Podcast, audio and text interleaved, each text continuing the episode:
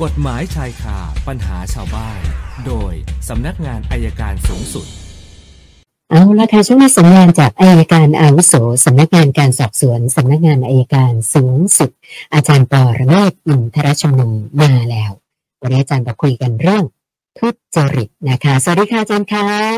สวัสดีครับคุณนันท์ครับเชิญค่ะ วันนี้มีสองเรื่องค่ะนะครับซึ่งเมื่อวานศาลตัดสินเป็นเรื่อง แล้ววันนี้ก็ตัดสินในเรื่องของการทุจริตศาลปราบปรามทุจริตนะครับเมื่อวานเนี่ยตัดสินเรื่องของอาจารย์ในราชพัฒแห่งหนึ่งนะครับ จากโครงการฝึกอบรม แต่ไม่ได้อบรมจริงค่ะใช้เงินไปเก้าหมื่นกว่าบาทนะพยานที่มาเบิกความเนี่ยผู้เป็นวิทยากรเขาบอกเขาไม่เคยบรรยายรายชื่อคนที่ไปเรียนเขาก็ไม่เคยเรียน ไม่ไปอบรมนั่นแสดงว่าสร้างเอกสารเท็จขึ้นมาทั้งหมดแล้วก็รับสารภาพ ศาลตัดสินเงินลดให้หนึ่งเป็นสามคุมจำคุกสามปีนะสามปีสามปีกว่าจากโทษห้าปีหรือสามปีกว่าเหตุผลเพราะว่า ผู้ที่ทำการทุจริตเป็นครูบาอาจารย์เพราะฉะนั้นศาลจึงลงโทษจำคุกโดยไม่รอการลงโทษนั่นเมื่อวานนะครับ ส่วนวันนี้เมื่อเช้าเนี่ยศาลตัดสินของศาลอุทธรณ์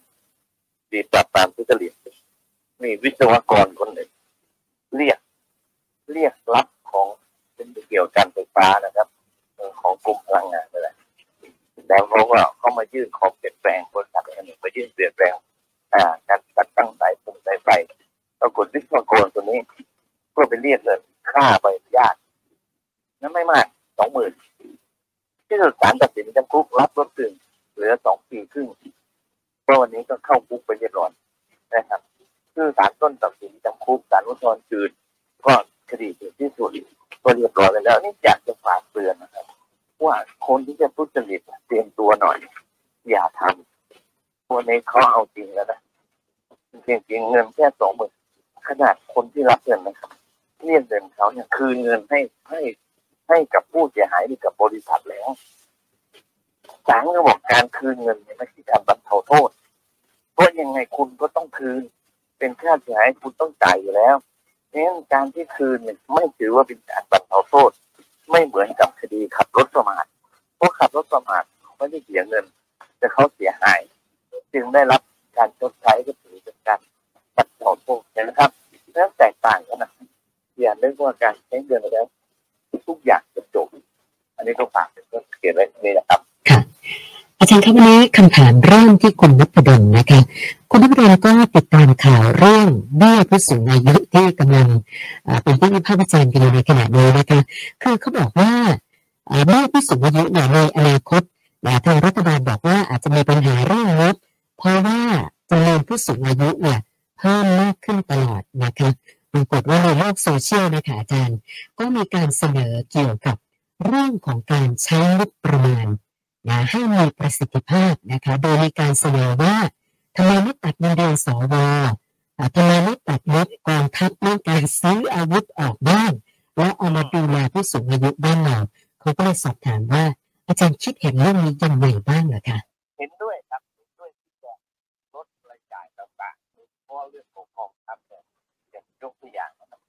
ยูเครนต้องกับรัสเซียรัสเซียไม่ชนะเลยค่ะแม่งจะมีอาวุธดีกว่า ส่วนเงินเดือนของสวเนี่ยผมก็คงไม่อยากจะพูดถึงนะค่ะเพราะสมัยหน้ามันลดลงครับจาก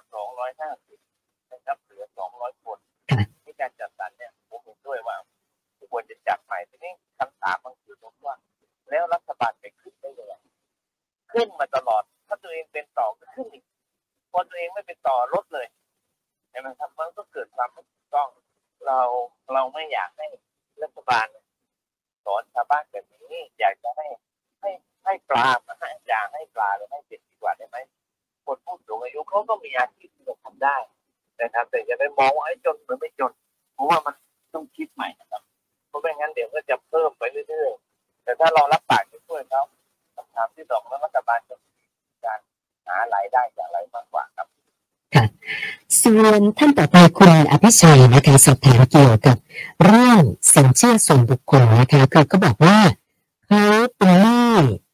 แบงค์แบงค์หนึ่งอยู่นะคะแล้วก็ทางแบงค์กำลังจะดำเนินการฟ้องร้องทีนี้เขาอยากจะทราบว่า ถ้าเขาปล่อยให้แบงค์ฟ้องเนี่ยเราจะใช้เวลานานแค่ไหนกว่าที่เขาอาจจะต้องเริ่มผ่อนชำระหนี้จริงๆนะคะอาจารย์ฟ้องปั๊บก็ไปเจรจาในศาลค่ะเจรจาแล้วถ้าเจรจากันได้จะเริ่มผ่อนเมื่อไหร่ก็เป็นที่เราจะกำหนดตรงนั้นครับค่ะสิ่งที่กำหนดต้องอยู่ตรงนั้นนั้นตอบไม่ได้หรอกครับว่าเริ่มเมื่อไหร่ต้องคำถาม และจุดเริ่มต้นจะเริ่มผ่อนเมื่อไหร่อยู่ตรงนั้นครับอาจารย์คะแล้วแบบถ้าไม่ไม่มีเงินจะผ่อนเลยเนี่ย แล้วแล้วขั้นตอนจะเป็นยังไงของของศาลจะเป็นยังไงต่อไปเลยนะก็ไม่ต้องไปศาลนอนอยู่บ้านค่ะบ้านก็เช่าข้าวก็ซื้อเงินเดือนไม่มีทรัพย์สินไม่มีค่ะก็ปล่อยให้แบงค์ฟ้องไปอ๋อฟ้องไปเขาก็ทำอะไรไปถ้าไม่เกินล้านเนี่ยมันก็ไม่มีทางลงละลายค่ะนะครับค่ะคือวันนี้ต้องต้องมองอยู่อันหนึ่งธนาคารเวลาที่จะปล่อยก็ปล่อยเอาปล่อยเอากู้ดอกเบี้ยปลอดดอกเบี้ยปลอดบางทีมันไม่ถูกครับค่ะ ไม่ได้มองอย่างอื่นเลยเดี๋ยวผมยกตัวอย่างอย่างเวลาธนาคารของประเทศไทยเนี่ยมากำหนดว่าสากลเนี่ยสมาชิกผู้จะต้องเหลือเงินเดือนสาม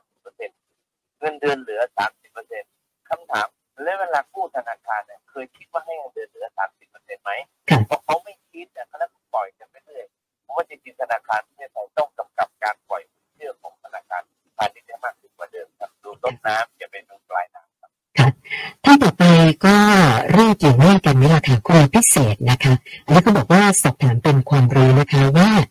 ตอนนี้นี่ยได้ยินอาจารย์บอกว่าบริษัทพวกไฟแนนซ์หรือว่าธนาคารเนี่ยเขาชอบขายหนี้แล้วก็ให้บริษัทเอกชนไปดำเนินการทวงหรือฟ้องร้องกับลูกหนี้แทนเนี่ยนะคะเขาอยากจะทราบว่าบริษัทที่เขาขายที่เขารับซื้อหนี้มาเนี่ยนะคะเขาจะมีรายได้สักกี่เปอร์เซ็นต์ของหนี้เหรอคะอาจารย์ คืออย่างนี้ครับ สมมุติว่านี่มันเน่าสุดเลย แล้วใกล้จะขาดความเนี่ยค่ะแล้วจำนวนฟ้องเนี่ยมันไม่คุ้มใช่ไหมนี่หมื่นสองหมื่นไม่คุ้มนะครับ หรือบังคับกันที่ไม่ได้ เขาจะโอนขายให้กับบริษัทที่รับซื้อหนี้บริษัทที่รับซื้อหนี่เนี่ยเขาจะซื้อสิบเปอ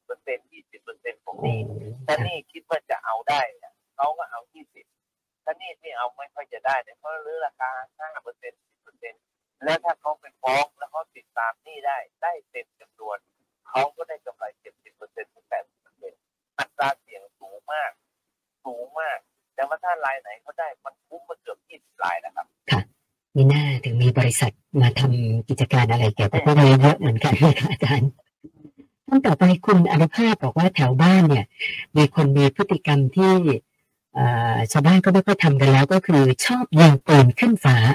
นะก็เลยสงสัยว่าคือโอเคยังไม่มีใครเดือดร้อนพวกเขานะคะแต่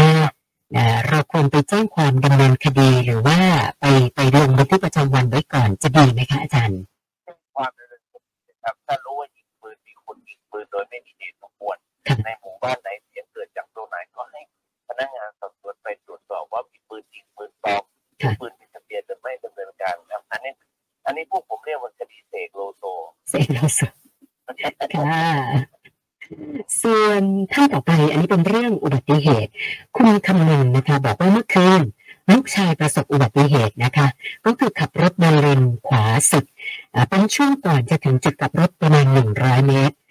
ฏว่ามีรถจักรยานยนต์ออกมาจากซอยนะคะออกมาจากซอยเนี่ยคือเอ่อวิ่งพรวดเดียวเข้าเลนขวาแบบกระทันหันเลยนะคะ ก็เลยทำให้ชนกันนะคะไปที่โรงพักตำรวจก็ให้ทั้งสองฝ่ายไปหาหลักฐานมาทีนี้ลูกชายก็ไม่ได้มีกล้องวงจรปิดนะคะ ก็เลยสอบถามมาเบื้องต้นก่อนนะคะ อาจารย์ว่าลักษณะอย่างนี้ยอาจารย์ว่าใครเป็นฝ่ายผิดเหรอคะก็ได้ความว่าตัดออกมาแล้วเข้าขวาเลย คนตัดออกมาเข้าขวาเลยก็ผิดอยู่แล้วครับ ทีนี้อันที่สองไม่ใช่ตำรวจให้ชาวบ้านไปหาหลักฐานพนักงานสอบสวนจะเป็นผู้ที่รวบรวมพยานหลักฐานค่ะการรวบรวมพยานหลักฐานเนี่ยมันดูไม่ยากหรอกครับ เราชนเขาตรงไหนเพราะถึงบอก